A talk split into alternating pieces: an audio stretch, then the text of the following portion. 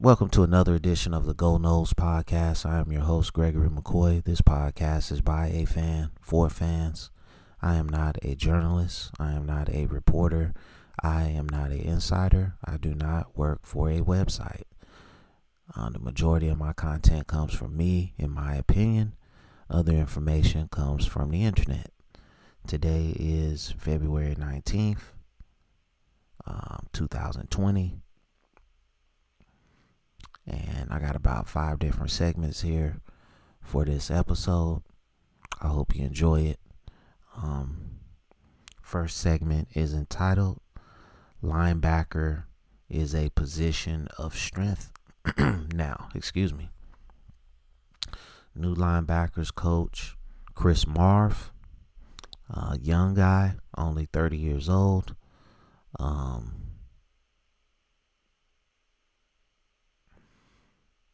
he comes in, he takes over. He's uh, pretty, uh, what's the word? He's pretty highly coveted as a uh, linebackers coach. Um, I don't know anything about the guy. Um, when he coached linebackers at uh, Memphis, he didn't exactly, you know, those guys didn't exactly set the world on fire. But um, you know, uh, let's see here. Current linebackers on the roster, we got DeCalon Brooks, we got Kalen DeLoach. Let's see. Amari Gainer, Emmett Rice, Kayvon Glenn, um,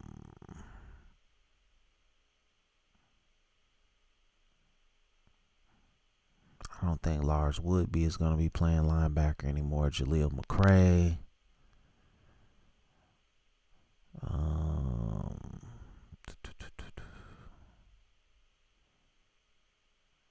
Leonard Warner. And let's see, let's look at the let's look at the freshman.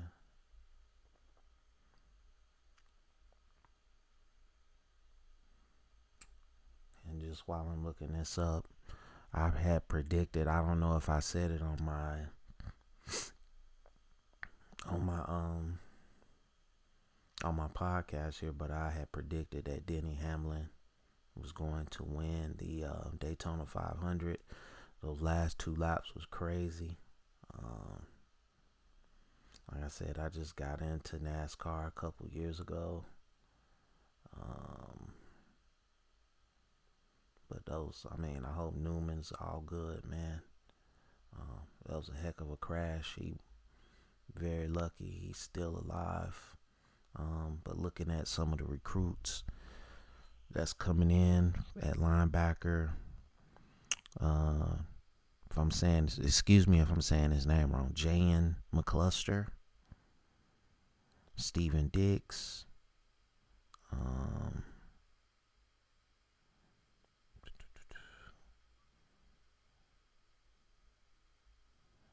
that's all I see, man.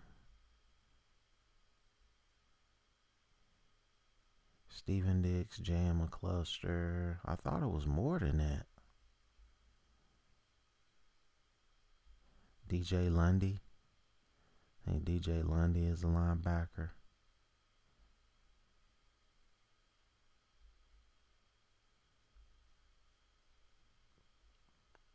But at any rate, linebacker is a position of strength now. I think we got more athletes at that position. Um, I think the starters are going to be Emmett Rice, Jaleel McRae, and um, Amari Gainer. Um, I think Kayvon Glenn and Kalen DeLoach are going to play, and I think these three uh, freshmen are going to play. Um, we got more athletic. Um, hopefully, they play with a little bit more sense of uh, smarts than uh, some of the guys that have left. Um, and hopefully, our defensive coordinator can put these guys in a position to succeed because I feel like the last defensive quarter defensive coordinator did not do that, especially in the Florida game. you know, you had Adonis Thomas dropping back in coverage like he's uh, Isaiah Simmons, and he's not that. Um, so just better athletes and hopefully better scheme will um, you know, lead to uh, better results on the field. So that's going to conclude that segment. Let me know what you think about it. Linebacker is a position of strength now. Let me know your opinion on that. Um, Matt Frier uh, knows he he falls to me. He falls in this category. Noles not celebrated enough. Um, and I'm reading some information on the internet about him. Everybody knows his most memorable catch was against Miami, game winner um, it was a 72 yard catch and run. Um, you know, this was after getting having two wide rights against Miami um, the previous two years, and we finally got that play and won the game. Um, and then it, he's talking about um, the 1993 championship team, which we which he was a part of. This guy had hands like glue. He wasn't the fastest guy in the world, but on that Miami play, you couldn't tell, man. He ran great routes. Um, you know, you know, just to me, one of the more memorable um, receivers of all time, man. Um,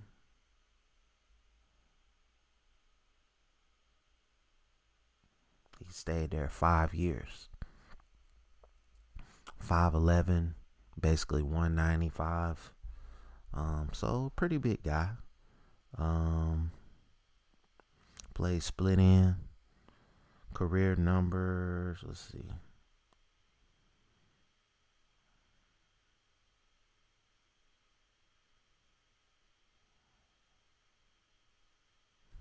They don't even show his numbers, man.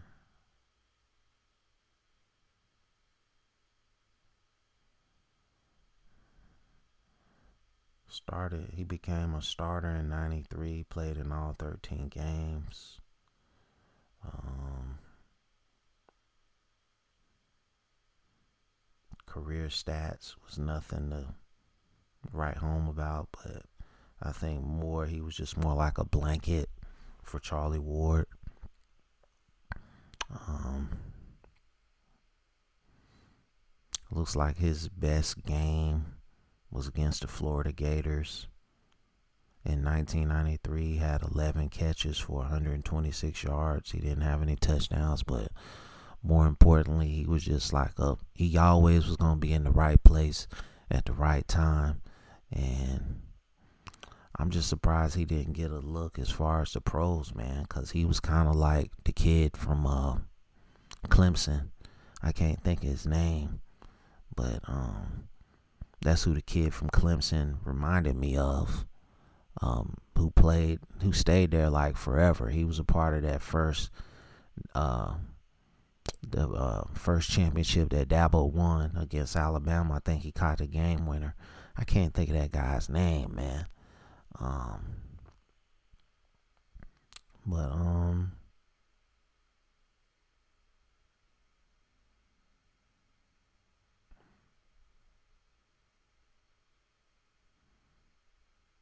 I mean, nothing to sneeze at either, man. In high school, 220 re, um, receptions, 3,688 yards, and 41 touchdowns. This guy was a player, man. Um, so, um, I just wish, you know, the pundits and all these, you know, people that be on the internet and on websites would talk about, you know, uh, Florida State players from the past, man and so we can appreciate these guys. Um, so that's gonna conclude that segment. Let me know. Let me know what you think about Matt Frier. Uh, next, I'm gonna switch over to the WWE, and you know I want to see Jim, or excuse me, John Morrison versus Dolph Ziggler. To me, these are two of the best wrestlers of my generation, And I, I've seen a couple of things where they've been trying to slowly promote it, man. I you know, I know you gotta hype it up and you gotta build the fan stuff up, man, but this match got to happen, man. It's got to happen. You know, to me, to me, Shawn Michaels was probably the greatest athlete. Um, well, I don't want to disrespect nobody. He's one of the greatest athletes to come through the ring, and these guys remind me of him a little bit. Each of them have some Shawn Michaels type traits, and I would just love to see this match. Uh, to me, it doesn't even have to be for the title, but I guess to make it even more prestigious, you probably would make it for the title you know, like I said, I'm into WWE, boxing, MMA, NASCAR, baseball, you know, not just the main sports in this country. So I'm going to talk a little bit about everything on this podcast. Um, so let me know what you think about professional wrestling in this particular match. Um, if you like professional wrestling. Um, next, I'm gonna switch over, and I do talk about technology um, a little bit.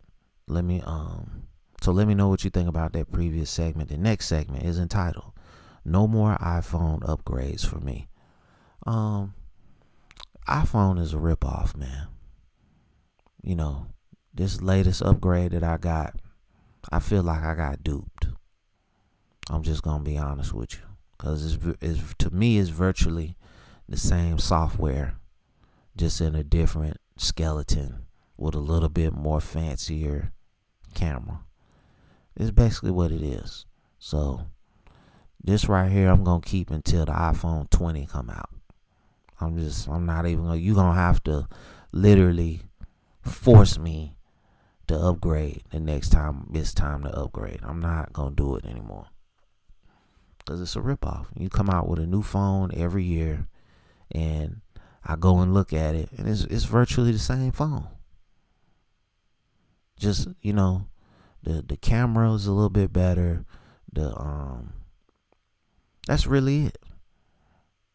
You know, and they probably what they'll probably do is throttle um your internet and basically force you to upgrade. That's what they'll do, because they'll have the they, and they're gonna hype up the five G thing well, this phone has 5G and your phone only has 4G, you're going to get way faster internet. That's what they're going to do to you. So it's all a game, man. And really, I'm just, I'm getting to a point where I don't even want a cell phone no more. Because all it is is a distraction. That's really all it is. I mean, it's like as soon as you wake up, that's the first thing you grab. I mean, and you just literally just looking at nothing. Whether it's just looking at sports. I mean, I, I couldn't even imagine having this as like a kid and having this much access to stuff. It kind of takes away from the the the mythology of sports and um Cause I, I just feel like I got way too much information that I never had as a kid. I would have to go read like literally three or four magazines to get some of the stuff that I and I still you still would be out of date.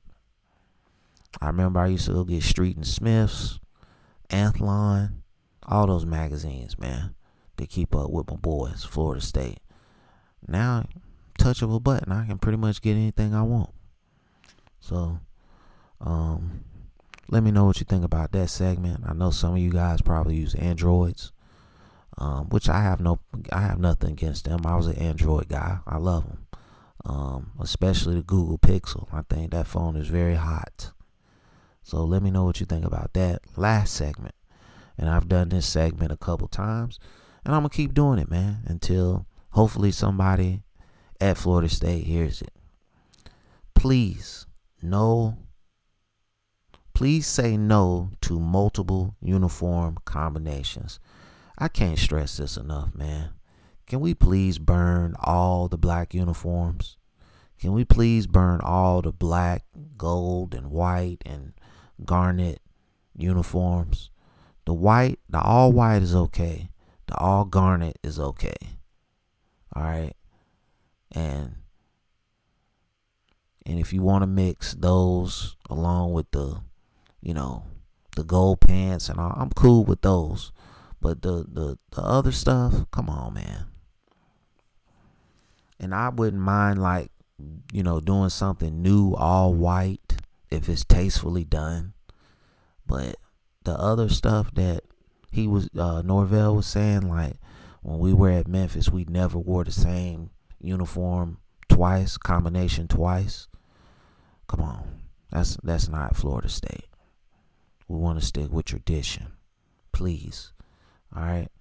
Um that's going to con- conclude this episode. Let me know what you think about the last segment. I hope you enjoyed it. Um, it's available on YouTube. It's available on Apple Podcasts, Google Podcasts, and Spotify Podcasts. And thank you to the people that listen on a daily basis. I really appreciate your support. And as always, go Noles.